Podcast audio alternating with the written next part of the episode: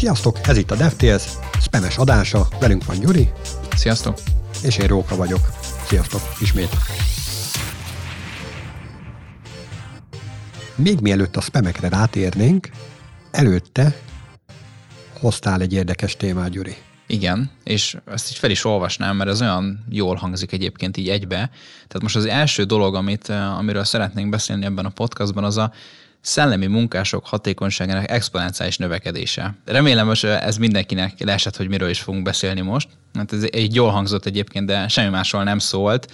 Egyébként ez a félig meddig sallag mondat, csak arról, hogy minél hatékonyabb, minél um, jobb AI rendszerekkel foglalkozunk, annál hatékonyabb, annál gyorsabban tudjuk elvégezni ugyanazt a munkát. Muszáj egyébként, hogy AI legyen benne?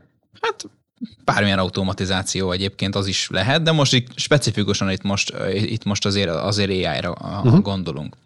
És ez, ez a téma, amit uh, egyébként itt uh, beszéltem, meg itt uh, beszéltünk, az egy uh, ilyen nagyon jó kis uh, kutatásból származik. Van a, a Amerikában egy olyan cég, ami lehet már sokaknak ismerős, ez az ARK Investment, ez egy olyan vállalat, akinek különböző befektetési alapokat menedzsel, tehát ezek a befektetési alapok pedig cégekbe ugye fektetnek be, ugye tőzsdén, lévő cégekbe.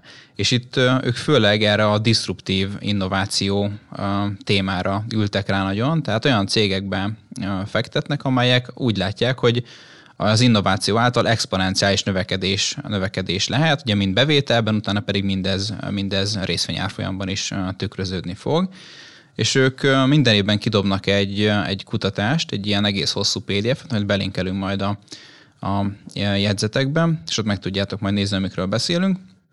És, és itt vannak nagyon jó kis ilyen, hát ilyen um, edukált predikciók a jövőre nézve, és, és itt nem fogunk, nem fogunk azért minden át, mindenen átrágni, mert ők elég sok platformon vannak jelen, tehát ők különböző blokklánc cégek, cégekbe fektetnek, gén, génterápiás vállalatokba és AI-os cégekbe is, meg minden egyéb más egyébként, nagyon sok minden ilyen innovatív gondolkodású cégek, meg innovatív tevékenységet végző cégek, cégekben van kitettségük. Ez egy befektetési alap, ugye? Jól igen, igen, igen, igen. Az mindig gyanús, amikor egy befektetési alap ad arra vonatkozó tanácsot, hogy milyen fajta technológiákkal érdemes foglalkozni, és vajon az ő befektetési alapjukba tartozó cégek, azok nem -e pont és kizárólag ezek, Igen. amiknek fel akarják húzni a, a, a pénzügyi mutatóit. Így van, ez egy nagyon-nagyon-nagyon kiváló meglátás. Egyébként ez pontosan így működik, tehát hogy gyakorlatilag ez a PDF-et, ezt általában úgy, úgy szokták mondani angolul, hogy with a grain of salt, tehát hogy egy ilyen kis, egy ilyen kis egészséges kérdőjelekkel kell ezt kezelni, tehát hogy azért, azért itt látni kell, hogy ami ebben a PDF-ben benne van, abban ők mind, mind érdekeltséggel, érdekeltséggel bírnak. Tehát például ugye um, van egy olyan predikciójuk, ami egyébként nagyon uh, érdekes, és ugye levezették ezt különböző módon, hogy 2030-ig ugye a bitcoint azt úgy látják, hogy kb. 1 millió dollárt fog érni egy darab.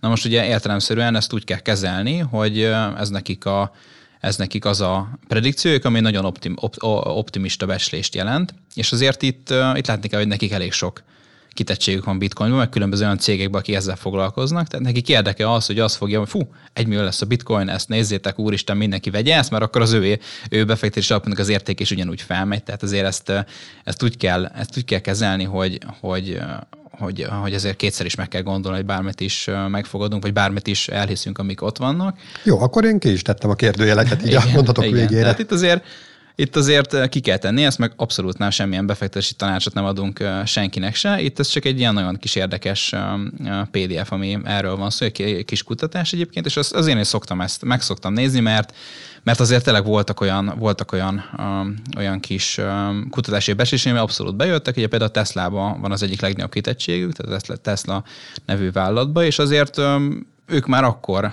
ilyen 2015-16 környékén már nagyon erősen mondták, hogy így Tesla, úgy Tesla, és egyébként akkor is futottak fel, nagyon meg akkor is lettek nagyon népszerűek, amikor tényleg bejöttek azok a jóslatok, hogy, hogy 10-20-szorosodni fog maga a részvényárfolyam, és ez tényleg meg is történt, és hát ugye a befektetés alapjának az értéke is fölment.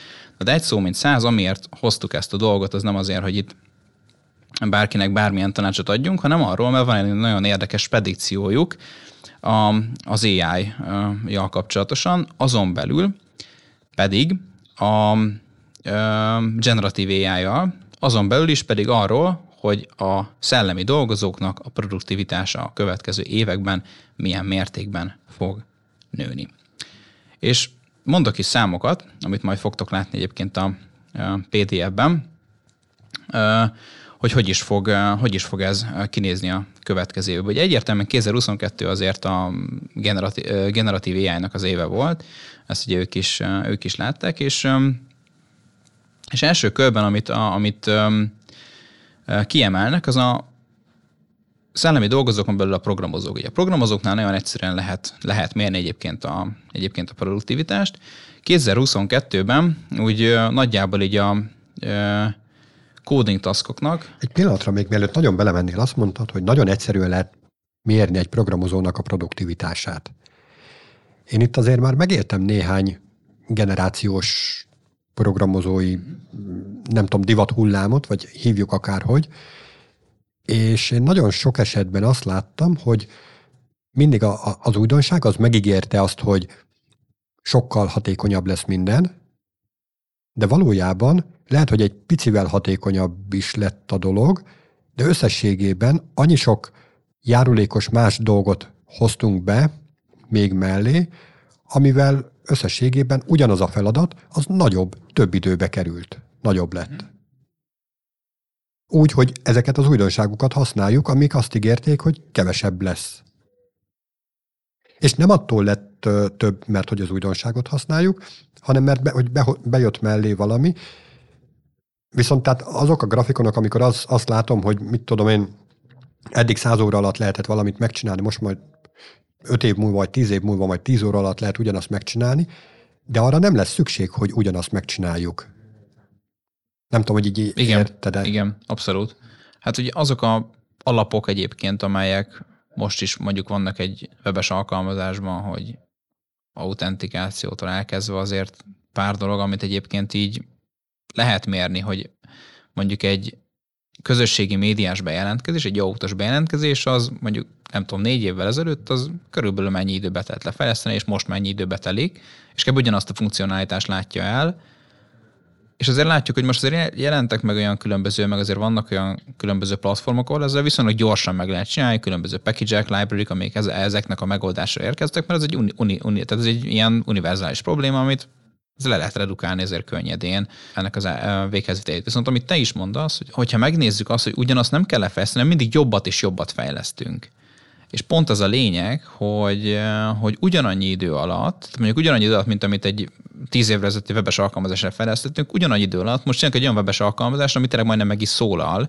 Tehát, hogy ezért a, a felhasználó élmény is nőtt. Maga ez a, ez a minimum elvárás, hogy hogy működjön. Tehát maga hogyha már csak a responsivitásra, meg ezekre gondolok. Tehát érted? Csak e, pont, pont, pont ez, a, amit ki is mondasz, hogy ugyanazt már nem kell többet lefejleszteni, mert arra nincsen uh-huh. szükség, nincs rá igény egyszerűen. Igen. Tehát ilyen szempontból oltári nagy hazugság ez a grafikon, vagy azok a fajta előrejelzések, hogy tized annyi idő alatt lehet majd bármit előállítani, mert, mert arra nem lesz szükség, hogy tized annyi idő alatt bármit előállíts, hiszen az újabb igények azok teljesen mások, és azok az igények viszont nem, hogy tized annyi idő alatt, hanem hogy még uh-huh. több, tehát egynél több idő alatt lehet majd azokat az újabb igényeket előállítani. És az OAuth egyébként tök jó példa volt, amíg csak egy OAuth szolgáltató volt, addig ez egy tök nagy ö, feladatkör volt, hogy egy ilyet összehozzon az ember. Most, hogy már annyi OAuth szolgáltató van, mint égen a csillag, most már igazából abból áll, hogy ezeket mindet összegerebjezd és összevadázd Igen. őket, és összességében nagyjából ugyanott leszel. Meg még hozzá tedd be azokat az újdonságokat, új autentikációs módokat, meg tegyél bele két faktort, meg, meg stb. Igen. Amikkel pont ugyanott vagy. Nyilván egy sokkal biztonságosabb, meg sokkal széles körülben használható rendszered van, mint ami korábban egy, egy gomb volt, most 15 gomb van, meg két faktor, meg nagyon szekúr, meg na- nagyon, nagyon minden ott van. Tehát sokkal többet kaptál, de több idő alatt.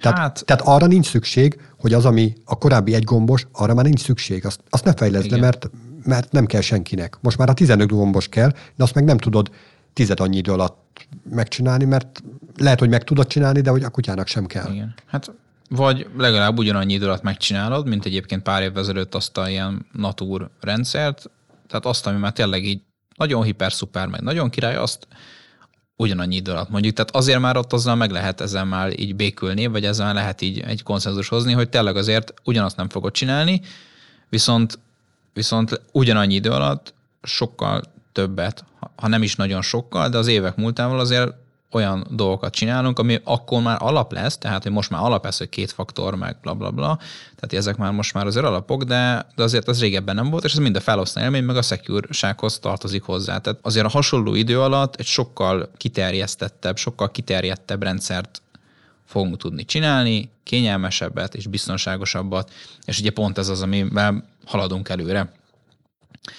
És hogy visszatérjünk arra, hogy itt nézzünk meg pár dolgot ezzel kapcsolatban, hogy mi az, ami, uh, amivel um, tudjuk a hatékonyságot uh, növelni. Ugye amit, amit itt beszéltünk is, hogy, hogy 2022-ben nagyjából egy ilyen, egy ilyen kódolási problémának a megoldása, az mondjuk 160 percben, te, 160 percben tehát mondjuk egy ilyen apró algoritmusnak a lefejlesztés, ami bármit is csinál. Viszont most már, amikor már AI-jal tud, AI segíti a munkánkat, itt nevezetesen mondjuk egy GitHub Copilot, most már 65 perc alatt meg tudjuk ezt csinálni.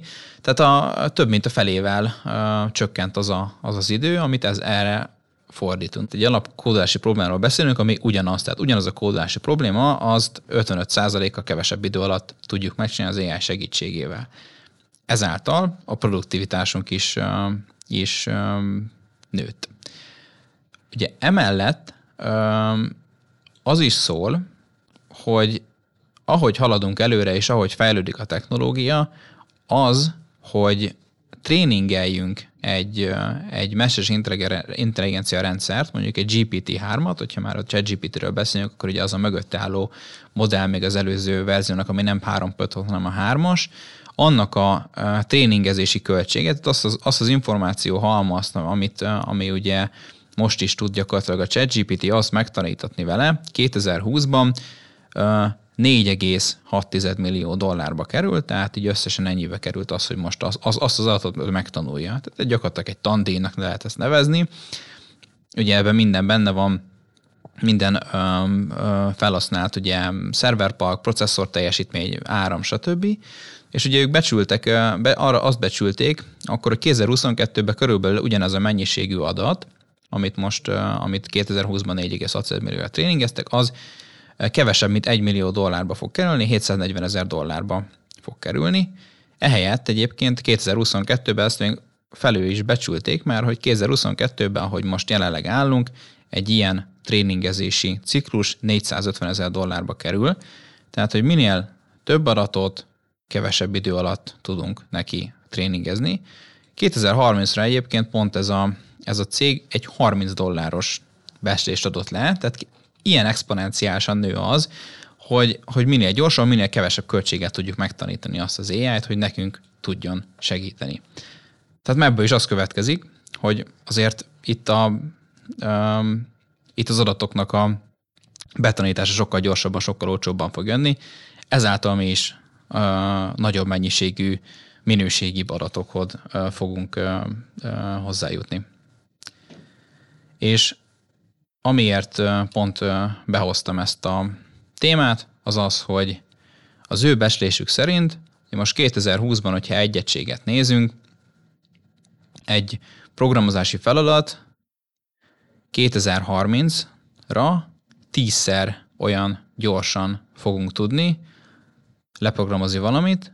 Másik oldalról, ugye ezt azt mondjuk, hogy 2030-ra ugyanannyi idő, egységnyi idő alatt tízszer több kódot fogunk tudni fejleszteni. Ugye a mi teljesítményünk maradt ugyanennyi, természetesen ugye mi is fejlődünk azért, tehát hogy azért a tudásunk is fejlődik, de hogyha mondjuk nem fejlődne a tudásunk, hanem ugyanígy maradna, tíz év múlva mi tízszer több kódot ütünk le AI-a segítségével, tehát tízszer hatékonyabbak vagyunk. Na ezzel mizu. Hát most, hogyha beütött karakter számokra beszélünk, az nettó hülyeség. Hát nem, azért. Tehát Mert, egy hogy megoldott problémáról. Változnak a nyelvek, meg változnak a hozzátartozó megoldó libek, amikkel a problémákat lehet megoldani. Ezek a kis legókockák, amikből felépítjük a, a nagyobb legóépítményünket, megoldásainkat. Én mondom, nagyon szkeptikus vagyok ezzel kapcsolatban, hogy, hogy tízszer annyi dolgot tudunk megcsinálni.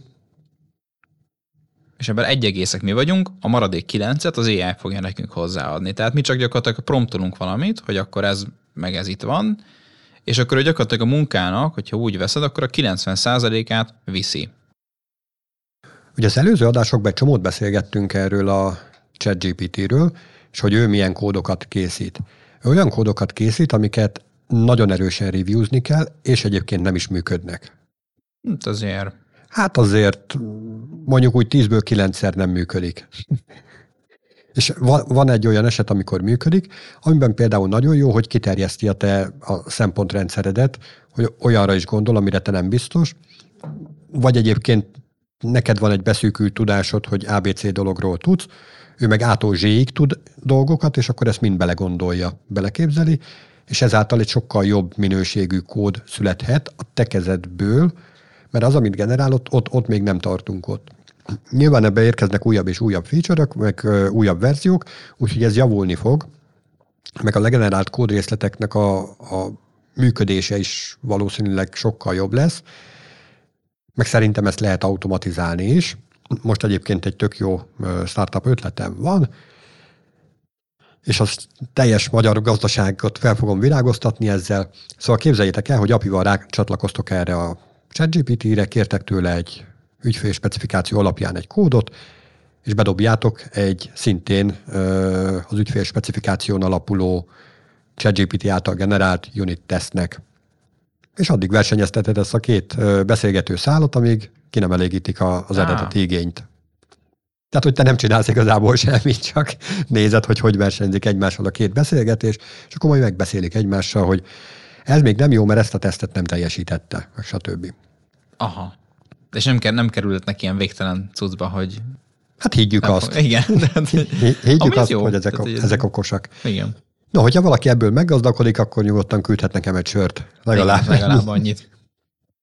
Ja, úgyhogy um, ez egy érdekes téma. Még egy érdekes számot mondok, az szintén ez a, ez a költsége ennek, tehát maga az olyan felhő operációs költsége ennek a AI rendszernek a futtatásának. Most körülbelül úgy nézünk ki, hogy amikor leütünk a ChatGPT-be egy promptot, és nyomunk az Enter-t a végén, és ezt, és ezt beküldjük a felhőbe, hogy akkor ezt processzelje, akkor um, körülbelül egy cent ennek a költsége a másik oldalon, tehát egy nagyjából egy egy centbe kerül az, természetesen függ a bonyolultságától, de egy általánosan, amit használják, nagyjából egy centbe kerül az, hogy most ezt ők visszadobjon egy, egy értelmes választ. Vagy tehát ez borzasztóan drága. Igen, tehát ez jelenleg, jelenleg drága, ugye ezért is beszéltük pár adásra ezelőtt, hogy jól emlékszem, akkor mondtam egy számot, kb. egy pár millió dollárba kerül az, hogy fenntartsák naponta ugye a, a chat GPT-t, tehát hogy azért is van az, hogy néha kidob sok embert, meg, meg piros uh, hibaüzenetek vannak, hogy figyelj, most uh, nagyon túltereltek vagyunk, mert azért látni, hogy valamennyire azért elkorlátozták ezt, hogy ne fussanak ott, hogy tényleg már elégetik az összes pénzüket, hiába azért, hogy azért elég komoly tőkét injektáltak beléjük, de hogy azért látni, hogy ez még nagyon-nagyon olcsó. Tehát, ha Google-be leütöd ezt a keresést, azért ennek a töredéke az, amit, az, amit ők a másik oldalon, másik oldalon költségként elszenvednek idézőjelbe. Viszont azt mondja a becslésük, hogy ugye most 10 millió dollárba kerül 1 milliárd kérés, tehát, hogy nagyjából így nézünk most ki, és ez 2022-ben ez, ez, ez, ennek a költségmozata ennyi. Viszont 2030-ban ugyanez a egy milliárd kérés már 650 dollárra fog redukálni, tehát azért elég erőteljesen ez, ez fog csökkenni jövőben, és mivel fog csökkenni ennek a költsége, hogy a tréningezési költség is csökken, meg annak a költsége, hogy en, en, ennek minél hatékonyabban, a processzorok minél hatékonyabban dolgozzák fel ezt a kérést, ez is csökken, ezáltal mi is többet fogjuk használni, olcsóbban fogjuk használni, több infót tudunk kiszedni belőle, és minőségi infót, és ezért volt az, hogy ennyivel nő majd a produktivitásunk ugye programozók, meg szellemi munkásoknak egyaránt, meg egyébként később majd fizikai munkásoknak is. Tehát, hogy nagyjából innen, innen vannak azok a számok, amiket mondtam. Tehát nagyjából lehet látni, hogy, hogy mennyibe fog kerülni. Ugye ez feltételezi azt, hogy ugyanolyan exponenciálisan nő, nőni fog a csipeknek a teljesítménye, mint hogy az elmúlt száz évben is tette. És mivel nőni fog a teljesítménye, nőni fog a hatékonysága, nőni fog, a, vagy nőni fog az, hogy, hogy csökkenni fog az áramfelvétele is, meg a operációs költsége is, ezáltal ez is csökkenni fog, és a mi produktivitásunk meg nőni fog.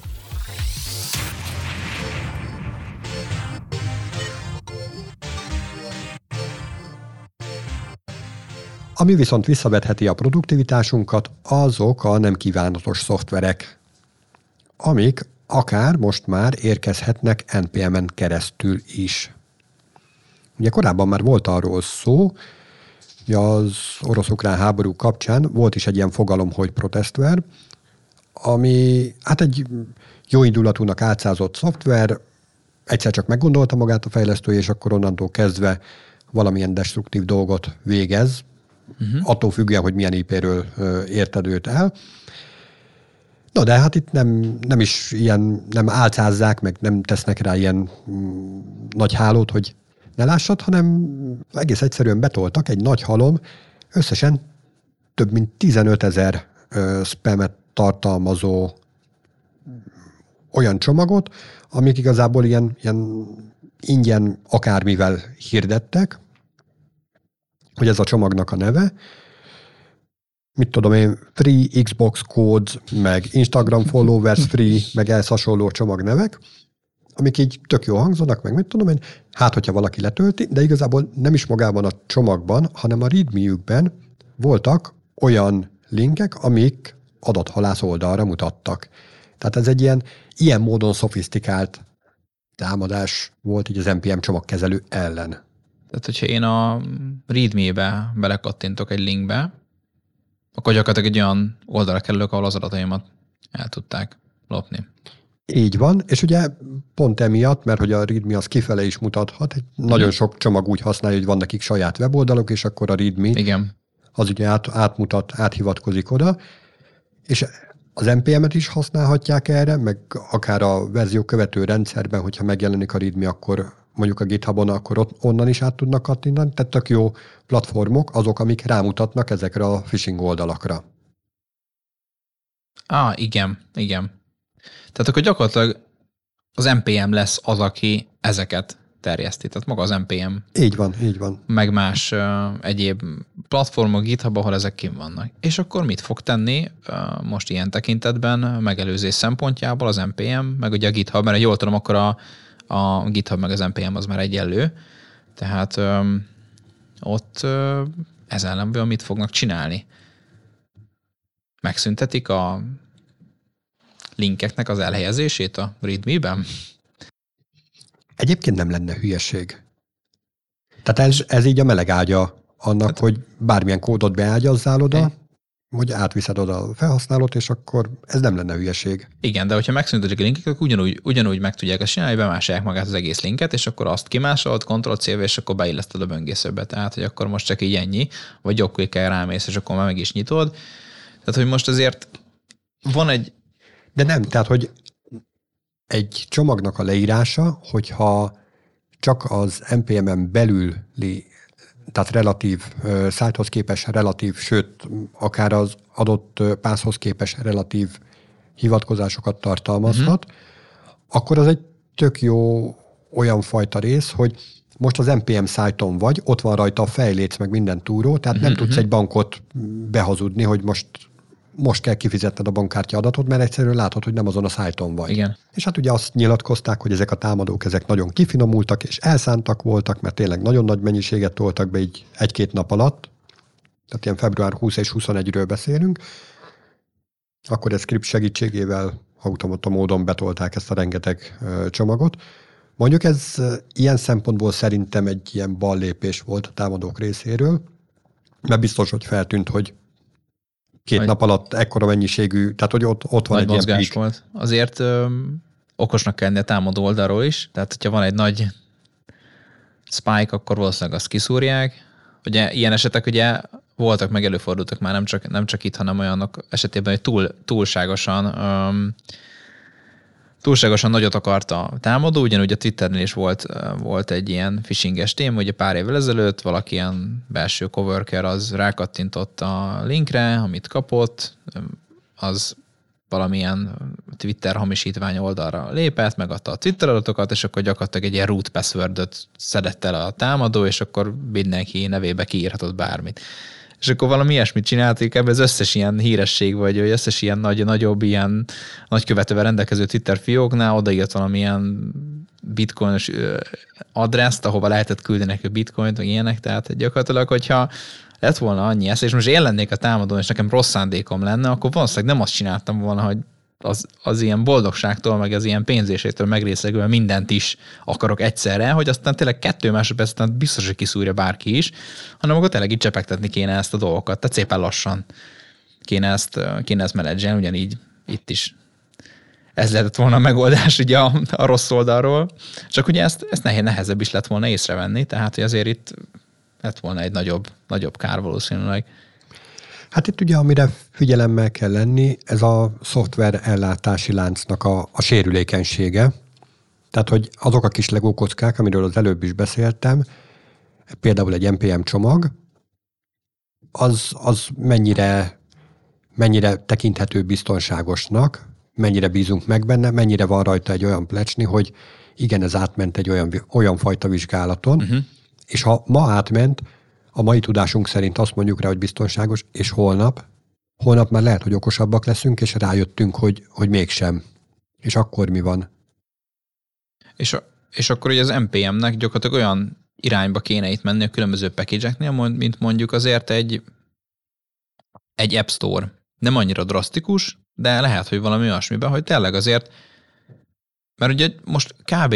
nagyjából így nagyon leszerződve világ-világtalan tud akármilyen package-et kitenni. Tehát még olyat is van, ugye pont beszéltük is um, múltkor vagy lehet adáson kívül is, hogy tényleg olyan package is vannak, ami annyit csinál, hogy kiírja az A betűt, vagy, vagy egy, egy A betűt az, egy nagy A kis, kis A betűre alakít, meg ilyen, ilyen, ilyen hülyeségek is vannak, amelyek tényleg itt semmi értelme nincsen, csak foglalják a helyet, meg így, meg így ilyen nagy trollkodás, meg ilyenek, de de mégis, mégis fönn van, és mégis ugye ott lehetnek benne a különböző sérülékenységek, a különböző problémák, ugye benne lehetnének, de hogyha tényleg lenne egy nagyon komoly auditja ennek, hogy mi az, amit fel tudunk oda, oda tölteni, mi az, amit le tudunk onnan tölteni, mint akár egy, egy App Store-on, akkor ilyen probléma valószínűleg nem lenne, és lehet, hogy ezzel, hogyha kimutatnánk, akkor évente akár több millió, több milliárd dollárt tudnánk spórolni azzal, hogy ilyen exploitok nem, nem, nem mennek be a különböző programokba.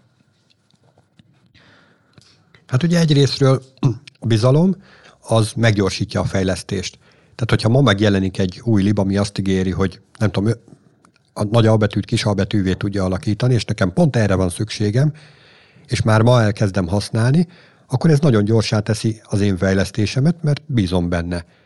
A bizalmatlanság az meg, az meg lassúságot fog szülni. Tehát, hogyha ha nem bízok benne, és átadom egy bizottságnak, aki megvizsgálja, és ők vizsgálgatják meg, majd jóvá hagyják, Két és majd hét. akkor Igen. engedélyezik azt, hogy csak ezt a verziót használhatom, de holnap már tudja a B betűt is, de azt a verziót még külön még kell vizsgálni, de az már lehet, hogy már tegnap kijött, csak én még nem tudom használni. Tehát egy csomó idő elmegy ezzel a fajta bizalmatlansággal. Nagyon jó, nagyon biztonságos lesz e- egyfelől, vagy hát Ma azt gondoljuk, hogy biztonságos lesz, holnap ugyanúgy kiderülhetnek róla, hogy ma nem voltunk annyira átfogóak, hogy, hogy minden, uh-huh. minden problémát megtaláljunk benne, de hogy biztonságosabb lehet az egész folyamat, viszont sokkal lassabb lesz.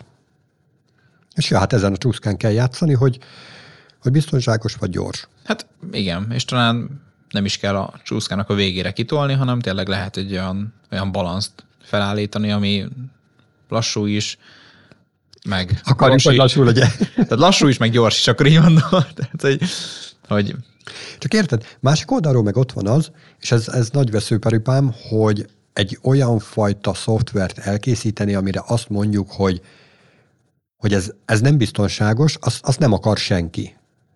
Tehát akkor mindenki azt akarja, hogy azt a csúszkát azt tud, toljuk el teljesen a biztonságos irányba, viszont az meg a világ összes ideje lehet, hogy kevés Igen. lenne arra, hogy ezt tényleg bebizonyítsuk, Igen. hogy minden szempontból százszerzalékig biztonságos. Ehelyett most inkább a másik irányba toljuk, hogy akkor legyen, ha már biztonságos, azt nem tudja senki megígérni, akkor legyen gyors.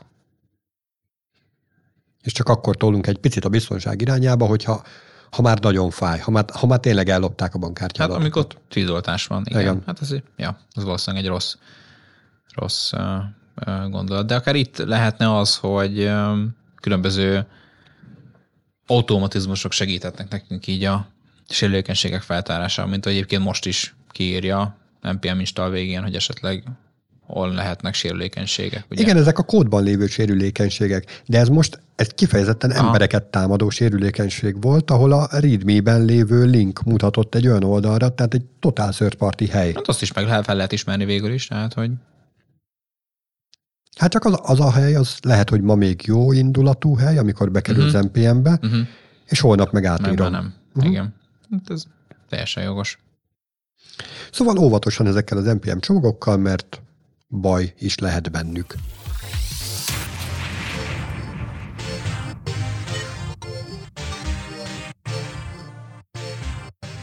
Utolsó témánk, mielőtt befejeznénk az adást, a kilépés.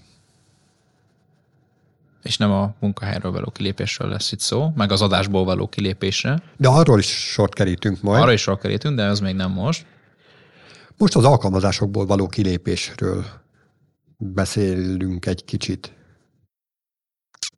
Így van. Tehát arról beszélünk, hogy hogy szoktunk kilépni, tehát hogy általában megnyomjuk a jó fősorokban profilikonnál lévő öm, kis öm, kijelentkezés ikonkát, és akkor mi, mi, mi történik egy alkalmazásban? Tehát jó esetben... Hát állj, állj, állj. meg szoktad nyomni, te?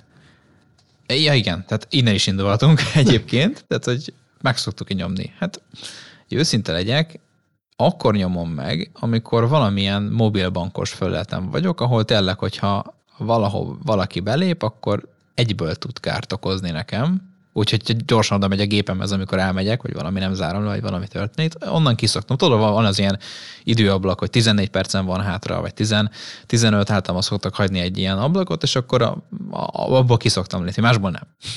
Ez egy. Aha. De mondjuk, mit tudom én, egy uh, internet előfizetéses oldalon, tehát ahol, ahol még készüléktartozékokat rendelhetsz. Vagy nem. mondjuk egy ételfutárnál. Igen. De ezt gondolom, te sem szoktál ezekről kilépni. Na, én semmiből. Tehát én úgy. Hogy, na, igen. Akkor felmerül a kérdés, hogy kell-e nekünk kilépés Hát igen. Kell egyáltalán? Vagy, vagy, vagy lehet, hogy vagy nem is kell kilépésgomb nekünk? Hát egyébként azt szokták mondani, hogy akkor érdemes a tehát a felhasználói oldalról az a jó, hogyha ha nem, nem kell a kilépéssel foglalkozni, meg egyáltalán, hogyha legközelebb jössz, mondjuk egy hét múlva, akkor is ugyanott tudod folytatni a munkamenetedet, ahol eddig voltál. Kivéve, hogyha ez a számítógép egy ilyen közös használatú Aha, számítógép. Pont ezt akartam mondani. És hát manapság azért már egyre ritkább az ilyen, hogy közösen használunk dolgot, mert annyira elterjedtek ezek a gépek, hogy gyakorlatilag mindenkinek van sajátja, de azért még a mai napig előfordulnak internetkávézók, ahol az embernek jár akár mondjuk internetbankolni, és hát onnan, onnan viszont muszáj.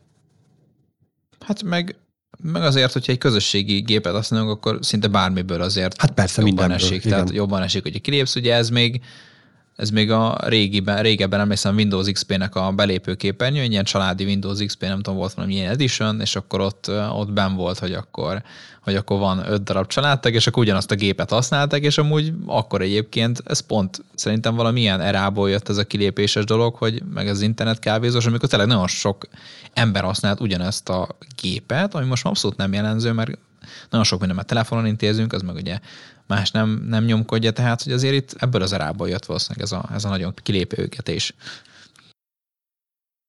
Na, és hogyha már akkor így azonosítottuk, hogy mégiscsak kell ez a kilépés, mert hogy vannak olyan esetek uh-huh. még, még manapság is, de mondjuk jósoljunk akkor egyet, 2030-ra talán eltűnik a kilépés. Vagy teljesen a... automatizálva lesz. Igen. Tehát mondjuk aki, aki kilépést fejlesztő szoftver cégbe akar befektetni, az, az poruljára valószínűleg. Igen, az, az biztos. Na és hogyan lehet ezt a kilépést csinálni? Egyáltalán mi az, hogy kilépés? Tehát a maga a HTTP protokoll, amin keresztül beszélgetünk, az egy állapotmentes protokoll. Ez ugye azt jelenti, hogy amikor legközelebb...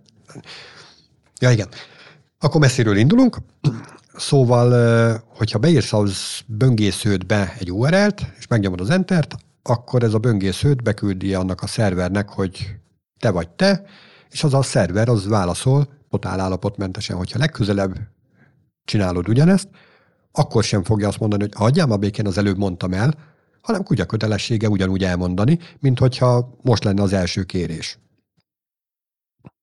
És igazából ezt jelenti, hogy állapotmentes, tehát az előző kérésedről nem tud semmit. És nagyon sok fejlesztés kapcsolódik ahhoz, hogy de mégis tudjon, tehát maga a protokollt azt így megerőszakoljuk, ezt így folyamatába, ezt mindenféle dolgokkal, mindenféle ö, sessionökkel, tokenekkel, akármikkel próbáljuk megerőszakolni, hogy mégiscsak legyen egy állapota annak, hogy én az előbb küldtem egy kérést, és most az előzőhöz képest szeretnék valamilyen kérést küldeni. Ilyen a belépés is. Tehát az előbb küldtem egy belépést, hogy én be akarok lépni. Oké, okay, tudomásul vette a szerver, jóvá hagyta, és akkor a következő kérés már úgy szeretném küldeni, hogy jó, én akkor az én nevembe szeretnék, nem tudom, üzenetet hagyni ezen a weboldalon, tehát egy állapotba helyezem ezt a, ezt a kiszolgálót. És maga a kilépés az ennek az állapotnak az átállítása, megszüntetése. És attól függően, hogy milyen fajta technológiát használunk, hogyha mondjuk egy nagyon egyszerű esetben egy sima session azonosítást használunk, akkor ennek a session azonosító sütinek, ez amúgy egy süti, az eltörlését jelenti. Bár mondjuk régebben még query paraméterben is utazott ez, de tök mindegy. Lényeg az, hogy ezt a session azonosítót ezt szeretnénk eltörölni, és akkor onnantól kezdve nem vagyunk belépve. És ez azért tud teljesülni, mert akkor nem csak a szerveren történik meg valamilyen változás, hanem a kliensemen is ez a süti eltörlődik, tehát a következő kérésemmel nem kerül automatikusan beküldése a szerverre. És mivel nem került beküldése, ezért a szerver, mivel állapotmentes, ezért úgy gondolja, hogy na hát, te egy idegen vagy. És hogy miért is kezdtünk el erről beszélni? Arról kezdtünk el beszélni még az adás előtt, hogy weboldalak hidratálása, de most ebben nem is menjünk bele, majd egy következő adásban kifejtjük, és hogy hogy csinálják ezt a nagyok, ezt a kilépés dolgot. És akkor mondta én Gyorinak, hogy de hiszen a Facebooknál ott kóklerek dolgoznak, ők, ők szarul csinálták meg ezt a kilépés dolgot, és akkor leellenőrizzük, és tényleg. Tehát az, hogy szarul csinálták meg, azért egy, az egy erős kérdőjel van itt azért bennem, hogy ez, hogy ez mennyire nevezhető szarnak egyébként. Tehát most... Hát egyenesíts ki, tehát az, az felkiáltójel. tehát itt azért most arról beszélünk, hogy amikor um, ugye pont technológia oldalról majd megközelítjük, de egyébként csak egy nagyon felhasználó oldalról uh, beszéltünk róla, hogy um, hogyha megnézzük azt, hogyha van két böngésző tavunk, tehát meg van nyitva a Chrome-on vagy bármilyen böngészőben a, a facebook.com, és be vagyunk autentikálva, tehát ben vagyunk, ott van, látjuk a newsfeedünket, látjuk a profilunkat, jobb, jobb föl sarokban ott van a kis, kis profilképünk, ami néz ránk. És hogyha az egyik tabon, mondjuk a B tabon, én rámegyek a kis fiókomra, a jobb felsorok szintén, és rámegyek a kijelentkezés gömbra, amilyen nagyon sokat beszéltünk, tehát itt van egy kijelentkezés gomb, és rákattintok, akkor uh, ugye ezen a tabon belül én a login képernyőre térek vissza, tehát ide irányít minket az alkalmazás. Ha visszamegyek a másik tabra, ahol már, ahol még mindig gyakorlatilag itt, mert nem nyomtam semmilyen frissítést, be vagyok lépve, tehát látom a newsfeedemet, az első posztot látom is, és amikor már görgetek egyet, tehát egyet görgettem, valószínűleg itt indult egy, egy, egy backend kérés, valamilyen bármi más, akkor már kidobott, tehát ekkor történt az a frissítés, hogy hoppá, ez az emberke, ugye bekérdezett akár mondjuk egy szerverre, és az, emberke már ennek nem volt, tehát már nem volt érvényes az a tokenje, amit ugye küldtem volna be. De ki is dobott, vagy csak egy pop-upot adott, hogy... Nem, kidobott. Most, tehát kidobott. a uh-huh. facebook.com-nak a login képernyőjén vagyok, tehát kidobott egyből, mert ugye a szerver megkapta azt, hogy itt van ez a kérés, kért, kért le a következő posztot, hoppá, volt benne egy token, oké, okay, volt benne token, akkor nézzük meg a tokent, és akkor látta, hogy az a token az már valószínűleg vagy nem létezik, vagy nem tudom, vagy pedig blacklistelt, tehát hogy már ott az ki van zárva, tehát az már nem érvényes. Na, és nem kell neked újabb kéréseket intézned, hanem ott van ez a képernyő, és hogyha ugye az előbb vázolt szituációból, mondjuk egy internet kávézóból kinyitottad kétszer, háromszor, négyszer, tízszer a, a Facebookot, Igen. meg még egy csomó oldalt, egyiken beixelted, meg egy csomó helyen bezártad, de ott hagytál ilyen tabot, Igen. elmentél a géptől, és valaki odaül a gépedhez, nem kell neki újabb lekéréseket folytatni, hanem csak ránéz a képernyőre, és Igen. már információkhoz jutott, Igen. amiben mondjuk te ben vagy egy ilyen zárt lapos földhívők csoportjában, most kiderült, bocsánat, de hogyha ben vagy egy ilyen csoportban, és ott te valamit megosztottál, vagy megnéztél egy, egy szupertitkos információt, ami ott volt a képernyődön, akkor azt látja más is. Igen. És erre vonatkozik az, az én olvasatomban, hogy ezt szarul csinálták meg, meg értem én, hogy persze kilép egy idő után, de nem azonnal. Igen. És ugyanezt megnéztük a Gmailnél, ott meg jó. Hát igen. Itt volt... ott, ott, ott mit tapasztaltunk? Hát ott, ott, meg, ott meg egyből a másik tabon már nem volt elérhető a, a autentikált szolgáltatás, tehát ott tényleg itt, ott instant megtörtént egy, egy kirabás. Na és a Facebookkal szemben a Gmailnél ott teljesen jól csinálták meg, mert most kipróbáltam, két különböző tabon be voltam lépve Gmail levelezőbe, és az egyiken kiléptem, majd amikor ezt megtettem, akkor a másik tabon azonnal feljött egy pop-up, majd nagyjából 5 másodpercen belül el is tűnt az a pop-up, és kidobotta a bejelentkező képernyőre. Viszont ez valószínűleg csak az enterprise előfizetéseknél áll rendelkezésre, a privát előfizetéseknél hasonlóan a Facebookhoz az első kérés amikor, amikor megtalálja, hogy az első kérés olyan volt, ami, ami nem valid, azután dob ki. Így van.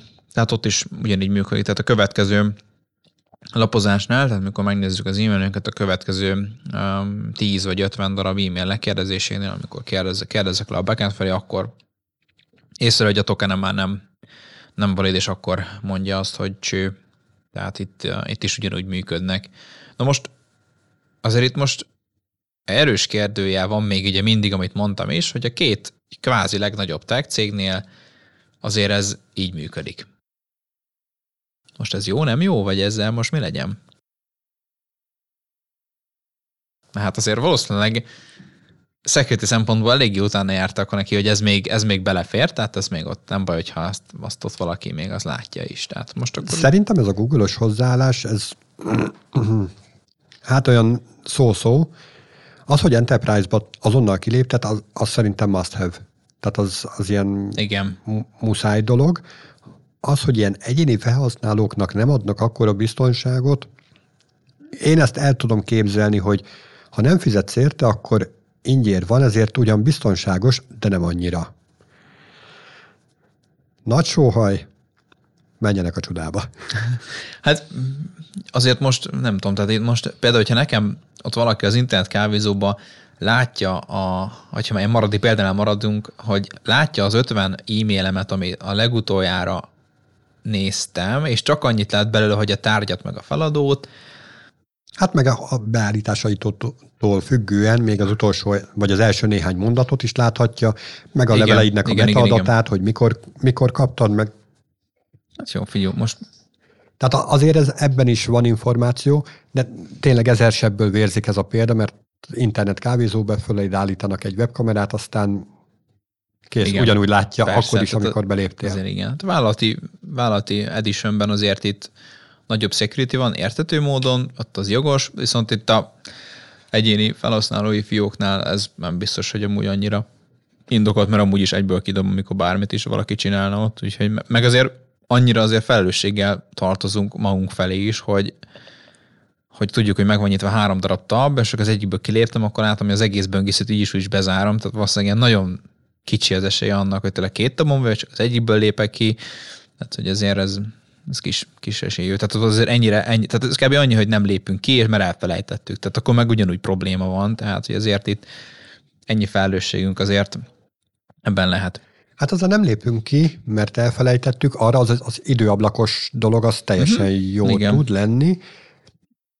Itt mondjuk lehetne egy ilyen fejlesztési javaslatot eszközölni, akár a Facebook, akár a Gmail, vagy akármelyik platform felé, hogy ez le, lehessen választható.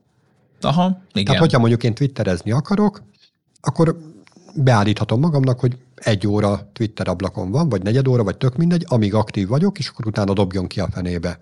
Igen. Ha meg, ha meg nem toljok a security-re, akkor meg hadd maradjak belépve, aztán holnap is hát, tudjak ugyanúgy. Ja. De ez ilyen opcionális feature lenne, tehát a default maradna úgy az, ami most van, de egy ilyet be lehet tolni. Igen, ez egyébként ez nem egy rossz ötlet. Akkor, hogyha mindenkinek sikerült kilépnie, akkor mi is kilépünk ebből a podcastből. Sziasztok! Sziasztok!